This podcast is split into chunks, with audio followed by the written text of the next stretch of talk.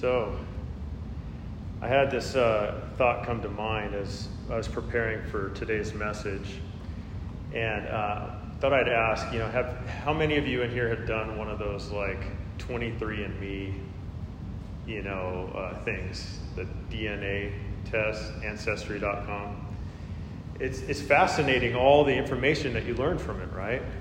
It's it's uh, it's a common fascination by uh, many individuals that want to know where they came from, you know, why they're the way they are, or just to know more about that history helps kind of instruct the, um, that person today. On the website of 23andMe, uh, it offers people the opportunity, if you're not aware of this, to find out their heritage by providing their DNA. Using genetic information, the company can provide uh, ancestral histories for, uh, for individuals. They can, some people can find relatives if you were adopted or something like that. Sometimes it allows you to find out more about where you came from. But it can also, it, they can trace people's ancestries back thousands of years.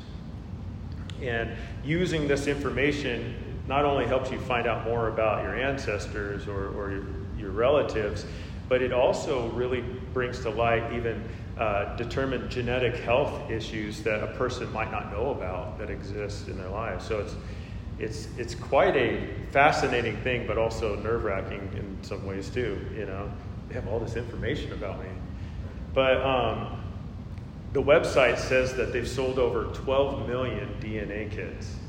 So that's a big pool of data that they're pulling from, and um, but it's all very fascinating, right? It's something that kind of helps instruct us uh, concerning us, our, our, lives today. But, um, you know, wanting to know where you came from, why you are the way you are, you know, uh, the ability to find answers to long lived personal questions. You know, is my mom or dad still alive? Or do I have any brothers or sisters? For some people. But as we begin our study through the book of Acts, we find uh, a recorded history of Jesus establishing his church through the Holy Spirit. Essentially, we have the ability to look in our Bibles and see the DNA of the church, where it came from, why we do what we do, and see what we are made to do. It instructs us for how we are to exist as, as a body of believers in today's world. By studying this book of Acts, we can gain a better understanding as to why the church exists, what the role of the church is at this present time, and where we as the church are heading. Now, I wanted to highlight uh, one of the key verses, which is not part of our study this morning, but if you look forward to verse 8, this is the key verse of the book of Acts. And it's Jesus as he says, But you shall receive power when the Holy Spirit has come upon you, and you shall be witnesses to me in Jerusalem, in all Judea and Samaria, and to the end of the earth. That's the key verse. And really, that tells you everything about what's going to happen in the book of Acts. But why is it called the book of Acts in the first place? It records for us the acts of the apostles, the things that they had done, and, and focusing really on two main characters as well as many others. But two main ones is Peter and Paul. The apostle Peter, who followed Jesus he was one of the chosen disciples that was with him, with Jesus throughout his whole life. Saw the, saw the cross, saw the resurrection, was heard all of his teachings, and the Lord used him. And then we have Paul, one who he would say was born out of due time. He was one that had met Christ after the resurrection, and the Lord had commissioned him. But when we study this book, as we go through this over the next, the following Sundays, we'll find that it isn't really the best title because it's focusing, you know, in, in, history, they focus it upon the acts of the, the apostles, but really the real actor, the real one doing the work, so to say, in this book is the Holy Spirit. It's we see him at work in and through the apostles in the church. And so that's what we want to have in our mind as we go through this book. And really, I mean, maybe to share a little bit of my heart, you know, as Pastor Greg and I were talking and working through these, you know, when I would start teaching and when he was about to end, I went through all kinds of different books in my head about where we would start. And, um, and he had suggestions and I had thoughts and, you know, everything's coming about. But then uh, one day I just thought about Acts and what, what a great book to really teach through uh, as I begin to teach on Sunday mornings because we see the Lord just using his people to do mighty, amazing things, but just in the most incredible ways that are not meant to glorify them, but to glorify him. And, you know, we have uh, uh, Peter, who's one of the main characters, who denies Christ, right? Denied him before people. And the Lord restored him and used him mightily. And then you had Paul, who was chasing down Christians and, and pulling them off to prison and having them persecuted, standing by while even Stephen, as we'll read later on in Acts, Stephen is, is stoned to death, one of the disciples.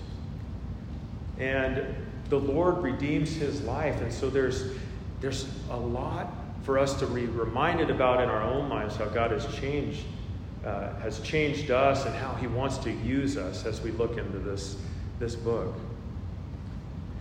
But let's begin here in verse 1. And it starts off by saying, this, The former account I made O Theophilus.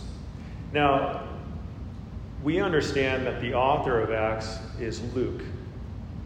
Luke is the same author as the Gospel of Luke. Sometimes it doesn't happen, but that's what happens in this case. And most often, Acts is referred to as Luke Acts because it's a two part book, or two, two books, a two part series, you know, uh, where Luke, uh, this physician that Paul describes that was his occupation. Possibly he was a Gentile believer or of Grecian or Roman background. But we see him uh, being uh, commissioned by or writing to this man, Theophilus. And, and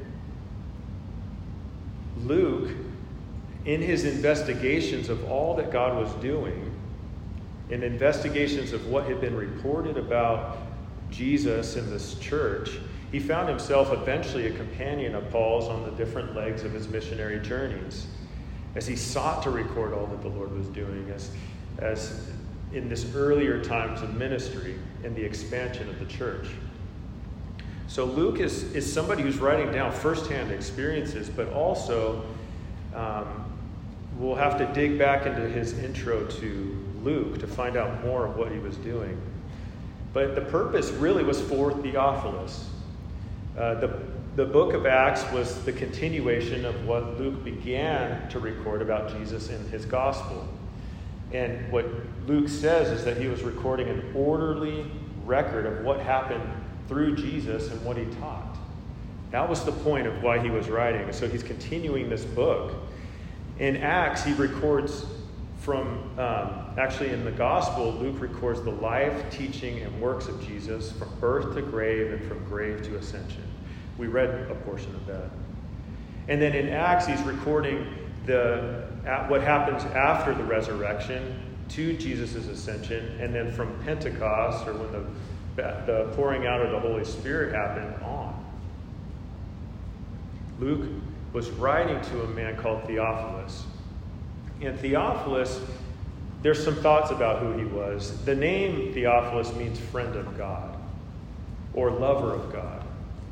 And uh, he could have, he was most likely a patron of Luke, somebody that was financing and being able to, um, uh, Luke to be able to do his research to bring back this report. And it's interesting because in Acts, or in uh, the Gospel of Luke, uh, uh, Luke refers to Theophilus as most excellent. And so we know that he was official, like an official in dignity, and he um, held a high rank. But as the book of Acts begins, he goes, The former account I made, O Theophilus. It seems like they may have begun to develop this relationship beyond just a working one.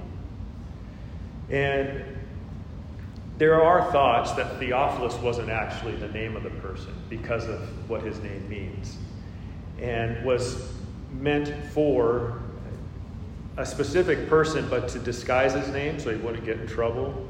Um, sometimes those things would, would happen. There's people say that about um, John when he was writing first, second, and third John, how he was addressing the letters to the um, to his the recipient.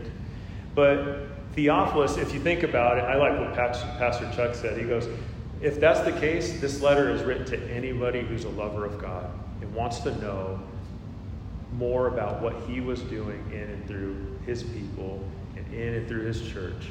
And I, I like that. I like what Pastor Chuck said. But we know that Theophilus was the intended recipient of this letter. And he, he writes, he goes, The former account I made, O Theophilus, of all that Jesus began to do and to teach now, when Jesus, this record in, from Luke, um, both began to do and to teach, it, it's, a, it's phrased in a way that points his reader to understand that what Jesus began to do is actually still going on. That when he when Theophilus reads this, he's going to understand that Jesus is carrying on from heaven the work of teaching the disciples, which he had started when he was here on earth, before he ascended.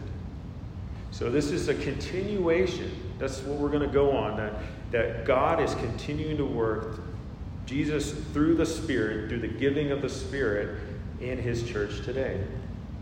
He's still at work today. He hasn't stopped teaching his disciples and working through them. Now, some people, we, we turn church sometimes into this religious experience where we just show up and we can hear uh, someone share a, a, good message, maybe it encourages us for our lives. But when the church was gathered in these days, it, it was in the power of the Holy Spirit, and instruction was given, and mission was communicated and carried out. And Luke is writing this new book to continue telling what Jesus is continuing to do through his people on earth. The work didn't stop when Jesus left. He's now utilizing his people and his, his disciples. He goes on in verse 2 until the day in which he was taken up, after through the Holy Spirit, uh, through the Holy Spirit had given commandments to the apostles whom he had chosen. Luke says in his gospel that he writes so that Theophilus can know for certain the things that he was instructed or taught. In Acts, Luke is continuing the story of what Jesus had done and taught to make the case that what Jesus began to do was continuing on by the Holy Spirit through the apostles whom he had chosen. And Jesus, through the Holy Spirit, had given orders and commandments to the apostles before his ascension. And we find these commandments in all four Gospels, right? We hear the Great Commissions that are often referred to. But I wanted to look at each of those today because in their fullness we see the trajectory of where the church is going to go and what we'll see happen in the book of Acts. In John chapter 20, the verses should be on the screen, Jesus says, uh, So Jesus said to them again, Peace to you. As the Father has sent me, I also send you. And when he had said this, he breathed on them and said to them, Receive the Holy Spirit. If you forgive the sins of any, they are forgiven them. If you retain the sins of any, they are retained. And they were to be agents of forgiveness through the power of the Holy Spirit. They were to communicate the forgiveness that was bought for them through the blood of Christ. In Matthew chapter 28, starting in verse 16, it says, Then the eleven disciples went away into Galilee, to the mountain which Jesus had appointed for them. And when they saw them, they saw him, they worshipped him. But some doubted. And Jesus came and spoke to them, saying, All authority has been given to me in heaven and on earth. Go, therefore, and make disciples of all nations, baptizing them in the name of the Father, and of the Son, and of the Holy Spirit, teaching them to observe all things that I have commanded you. And lo, I am with you always, even to the end of the age. And they were called and commissioned to make disciples, followers of Jesus uh, learners of his teaching of all nations, baptizing them, teaching them through the power of the Holy Spirit, that abiding Spirit of God that would never leave them and be with them even to the end of the age. In Mark chapter 6, we see Jesus commission his disciples, and starting in, I'm sorry, Mark 16, starting at verse 15. And he says to them, Go into all the world and preach the gospel to every creature. He who believes and is baptized will be saved, but he who does not believe will be condemned. And these signs will follow those who believe. In my name they will cast out demons, and they will speak with new tongues. They will take up serpents, and if they drink anything deadly, it will no, by no means hurt them. They will lay hands on the sick, and they will recover. And so we see that they were to preach the gospel message in the power of the Holy Spirit everywhere, to everyone, and that the Lord would support that message through miraculous things, through the power of the Holy Spirit.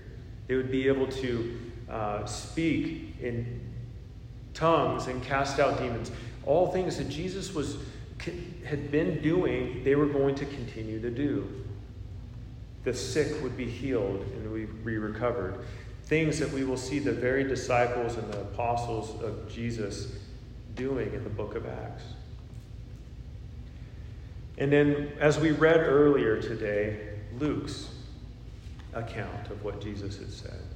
We'll pick it up in verse 44 in uh, Luke chapter 24, verse 44. It says, Then he said to them, These are the words which I spoke to you while I was still with you that all things must be fulfilled which were written in the law of Moses and the prophets and the Psalms concerning me. And he opened their understanding that they might comprehend the scriptures. And he said to them, Thus it is written, and thus it was necessary for the Christ to suffer and to rise from the dead the third day. And that repentance and remission of sins should be preached in his name to all nations, beginning at Jerusalem and you are witnesses of these things. Behold, I send the promise of my Father upon you, but tarry in the city of Jerusalem until you are endued with power from on high. They were to preach Jesus' life, death, and resurrection. We see the, the commissioning of the message and, and to preach a turning away from and a forgiveness of sin to all nations in the power of the Holy Spirit. So, by reading these back to back, we get this idea of the main message they were to preach that Jesus came, was crucified, and was resurrected from the dead according to the scriptures, and that forgiveness of sin and a unification with Jesus through baptism is for everyone that believes. This is what they were to be doing as his disciples, as his apostles. And really, the word apostles, if you don't know this, it means sent out ones. Jesus sent them out with this message and the mission. We could use that term really to refer to, you know, missionaries that we would send out. But oftentimes it's used in, in ways where people are calling men apostles and giving them this authority that they can, you know, speak the word of God and and whatever they say is on equal level. That's not right. That's not what's happening in the Bible. Apostles simply means sent out ones. And Jesus in Luke continues on in verse 3. So we have this message, we see the commissioning, but also that Jesus had presented himself alive. In verse 3, it says, To whom he also presented himself alive after his suffering by many infallible proofs, being seen by them during 40 days in speaking of the things pertaining to the kingdom of God. The end of Luke and the beginning of Acts overlap in content. And we, I, that's why I had Todd read those passages because I wanted to visually see that or hear that, that they're overlapping in the message that's being said. Luke is doing this on purpose to connect the two volumes. And he's not writing a story, but he's documenting the eyewitness accounts of those that had been with Jesus after his resurrection. That's what he's moving on to do. That's what he's clarifying. An orderly account is what he said in Luke. Jesus chose these men and showed himself to them so they may have a personal witness to give. After encountering Christ resurrected, there was no doubt, no wavering in the testimony of these disciples.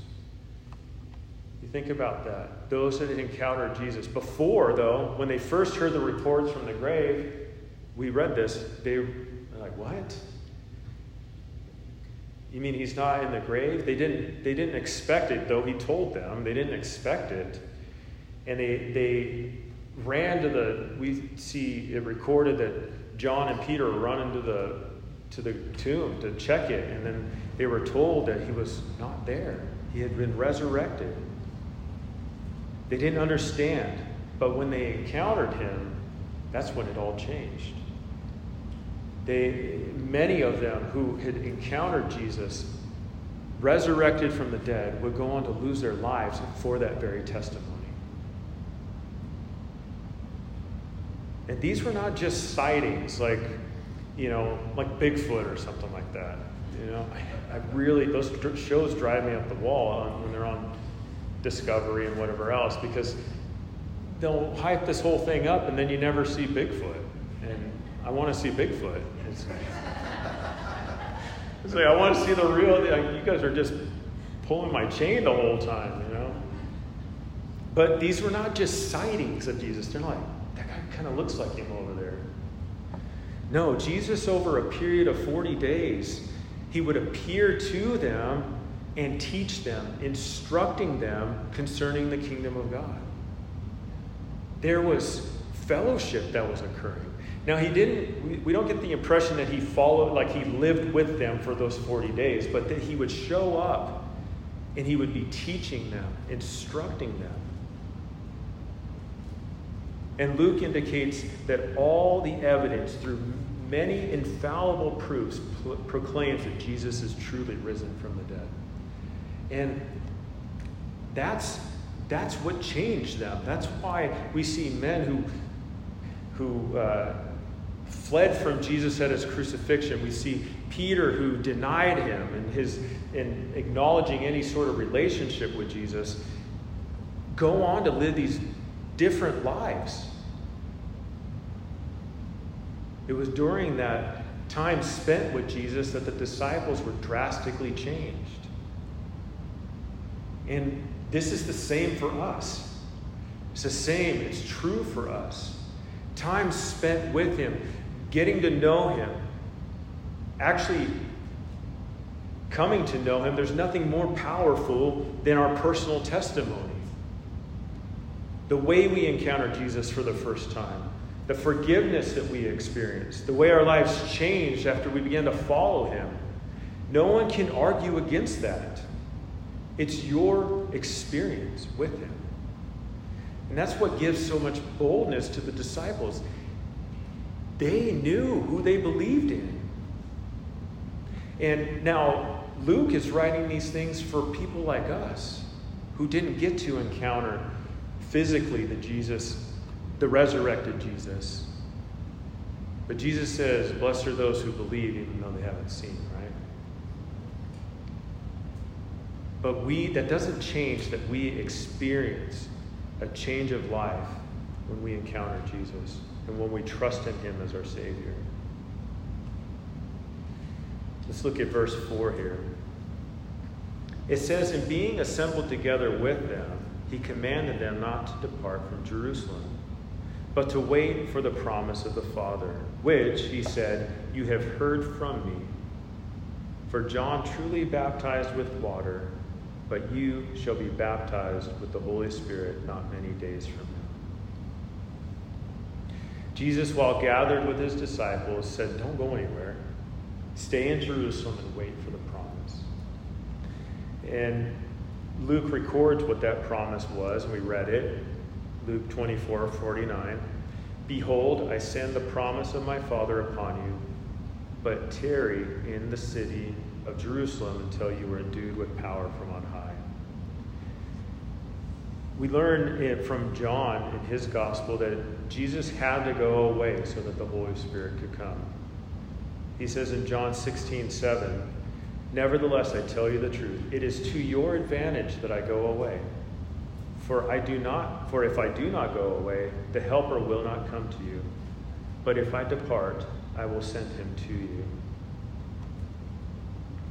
So we see that Jesus he's preparing his disciples to receive power to do the work that he has called them to do. Power which would give them boldness. Power which would uh, would carry them through the persecution that they would endure. Power that would give them the words to speak as they stood before various peoples. Wisdom that would open up their understanding of the scriptures. And who Jesus is actually, or I'm sorry, John the Baptist is actually who Jesus is talking about here when he says in verse 5, John. For which you have heard from me, for John truly baptized with water, but you shall be baptized with the Holy Spirit not many days from now. You see, John called people to a baptism of repentance for the remission of sins, or to turn from their sins, in anticipation for the coming Messiah. Some who came out to visit John thought that he was the Messiah, but John uh, pointed to another that would come after him. The Messiah who would baptize with the Holy Spirit and fire was what John said. I want to look at, uh, at a passage here in Luke chapter 3, starting at verse 2. It says, While Annas and Caiaphas were high priests, the word of God came to John, the son of Zacharias in the wilderness, and he went into all the region around the Jordan, preaching a baptism of repentance for the remission of sins. As it is written in the book of the words of Isaiah the prophet, saying, The voice of one crying in the wilderness, Prepare the way of the Lord, make his path straight. Every valley shall be filled, and every mountain and hill brought low. The crooked places shall be made straight, and the rough ways smooth, and all flesh shall see the salvation of God. Then he said to the multitudes that came out to be baptized, Brood of vipers, who warned you to flee from the wrath to come? Therefore, bear fruits worthy of repentance, and do not begin to say to yourselves, We have Abraham as our father. So I say to you that God is able to raise up children to Abraham from these stones. And even now the axe is laid at the root of the trees. Therefore, every tree which does not bear good fruit is cut down and thrown into the fire. So you see, John came out with a vibrant message that meant business. He's preaching to Israel, saying, Prepare yourselves for the coming Messiah, and that judgment would inevitably come. And it was going to begin in Israel. Now he picks back up in verse 15. Now, as the people were in expectation, all and all reasoned in their hearts about John whether he was the Christ or not, John answered, saying, I indeed baptize you with water, but one mightier than I is coming, whose sandal strap I am not worthy to loose. He will baptize you with the Holy Spirit and fire. His winnowing fan is in his hand, and he will thoroughly clean out his threshing floor, gathering the wheat into his barns, but the chaff he will burn with unquenchable fire and many other exhortations he preached to the people. So, so John's pointing to Jesus, the baptism of the Holy Spirit. Now, the term baptism, as will those that are coming to the class afterwards, it, it normally means dipped or immersed. But here it's, it's being used in the means of saying united with. So John's followers, they united with him in anticipation of the Messiah through the baptism of repentance. They were getting ready for the coming of the Messiah. right before he arrived. Now, Jesus says that his followers should be united with him through the baptism of the Holy Spirit. Commentator Adam Clarke wrote Christ baptized with the Holy Spirit for the destruction of sin, the illumination of the mind, and the consolation of the heart. To illuminate, regenerate, refine, and purify the heart. That's what it meant to be baptized with the Holy Spirit. It was a work that God was going to do in the heart of man through the Holy Spirit. The Holy Spirit was sent so that God would be with his people and within his followers after Christ returned to heaven. The Holy Spirit would comfort them, would guide them to know his truth, remind them of Jesus' words, and give them the right words to say and fill them with power. You can find that, that described through the you know, chapters of John 14 and 16. 14 through 16, sorry. So we see the promise that sets the book of Acts in motion. This is it. The Holy Spirit, Jesus' disciples filled with the Holy Spirit, continuing the work that he began to do until it is complete. That's what this book is about. It can be broken down into two parts, and my message really this morning is an intro uh, to Acts. It, it's it's going to be broken up into really two main parts that cover the first 12 chapters and then the, the um, thir- chapters 13 through 28. One where we begin to see Peter's ministry. We see Peter rise up as this uh, early church minister, establishing the church and, and seeing the church expand and people receive the message of, of Christ and, and become a part of this new messianic congregation. And then in part two, we see Paul's ministry. We see him take three different missionary journeys, work out with the Jewish council at Jerusalem what it means for Gentiles to be a part of the church and to be welcomed into the kingdom of God. And then we see Paul finish out his life and no, um, we'll finish out the rest of the book with Paul's trial. Um, for his testimony of the resurrected Christ.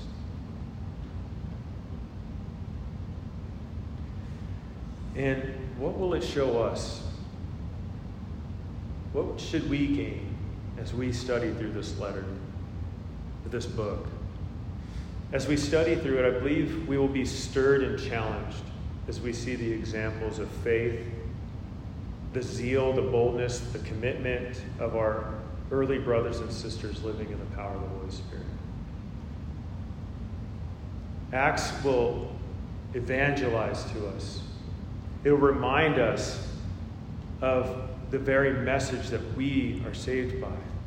And in, in hopes it'll turn us into evangelists. Reminding us again and again with clarity and power that God, that what God has promised, He has fulfilled in sending His Messiah to suffer and to rise from the dead so that repentance for the forgiveness of sins might be proclaimed in his name among all nations. We are reminded that the good news is for everyone. We see the message of Jesus go out to Samaritans, Ethiopian eunuchs, Roman guards, Cornelius, Gentiles in Antioch, the poor, the wealthy, the educated, the uneducated women, men, high and lofty, as well as those who are poor and humble in their station. We're reminded that it doesn't matter who we come in contact with out there, they need to hear the message. How wicked or how kind, they all need to hear the message of the gospel. For us, Acts is a book that teaches us about God and what He is seeking to accomplish through His church. It contains lessons and examples of the work of the Holy Spirit, church relationships and activities, its organization, the implication of grace, and also the law of love. And I believe that it is relevant for today because I'm reminded by the, the theme verse that I shared with you earlier on. But you will receive power when the Holy Spirit comes on you, and you will be my witnesses in Jerusalem and in all Judea and Samaria and to the ends of the earth. Jesus is still at work in the world through the Holy Spirit. This is his work that he began. It's not something that we as a collective group of people are like, hey, we should start this cool organization and like do cool things, you know? This is this is something that God has started. This is something that he is going to continue to work through and in as people are empowered by his spirit. Now, the book of Acts will end abruptly, leaving us with the idea that this work is unfinished. We're just left with Paul and under Roman guard and under house arrest, is really what it is, being able to minister. And this idea that some people say that Luke had anticipated writing more, or it just kind of it just ends like this so that we can see our place in this in this book. But Jesus is still at work, and that the message of the gospel is still relevant for today. Still, the most important message a person needs to hear. We who have received Jesus as Lord and Savior will have been commissioned, have been commissioned and given the power through the Holy Spirit to carry this message out to the world, out to our hometowns, our city, this state, our country, and then beyond. Those of you who are struggling with belief today, I want you to know you're seen. This is why Luke wrote, that you might have certainty of the things that Jesus did and what he is still doing through the Holy Spirit in the life of his church. And then those who are here who have not believed, we're glad you're here. Because the Bible tells us that faith comes by hearing, and hearing by the Word of God. So I encourage you today to ask questions. Find a believer around or talk to one of the pastors. Well, I'm the only one here today, which I meant to say. Pastor Greg, you know, this would happen. I'd start teaching. Uh, Pastor Kevin asked that he would come and teach for him out in Clayton. So Pastor Greg is teaching Calvary Chapel Clayton, and um, anyways, I'm sorry I forgot to mention that. But um, talk to somebody today. If you have questions, don't don't just sit on them. I encourage you that Jesus is very much alive and at work today. Today we're going to partake of communion. And I thought how fitting it would be to look at Luke's account of when Jesus gave this communion uh, to his uh, disciples. So if you want to look at Luke chapter 22, starting in verse 14.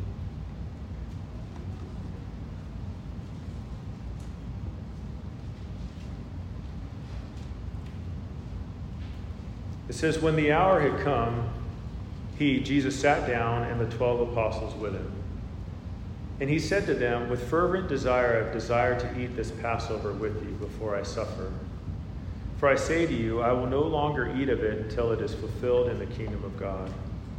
Then he took the cup and gave thanks and said, Take this and divide it among yourselves. For I say to you, I will not drink of the fruit of the vine until the kingdom of God comes.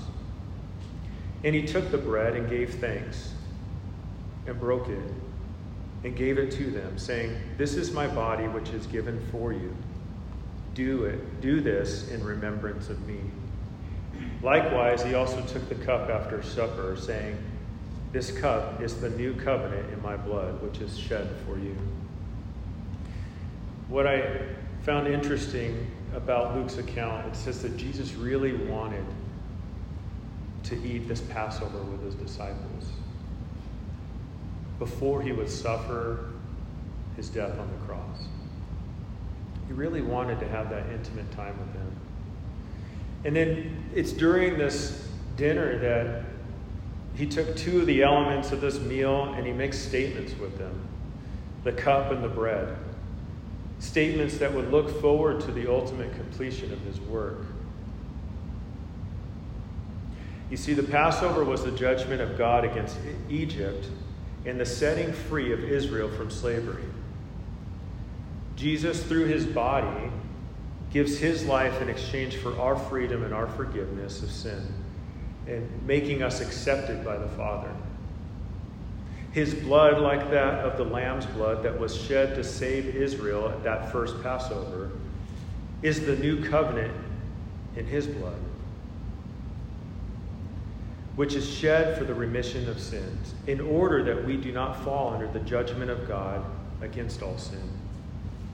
It's through his death, his life, his death, and resurrection that we have liberty and freedom and life. So today, as we come forward, we'll, um, we're going to have the elements opened up here. And you can come forward as we sing the worship song. That it's when we partake of these elements today that we do it in remembrance of all that Jesus has done and are stirred to proclaim the good news until he returns. So, as you feel led, you can come forward and grab the cup and the, and the bread as we play our, um, this worship song.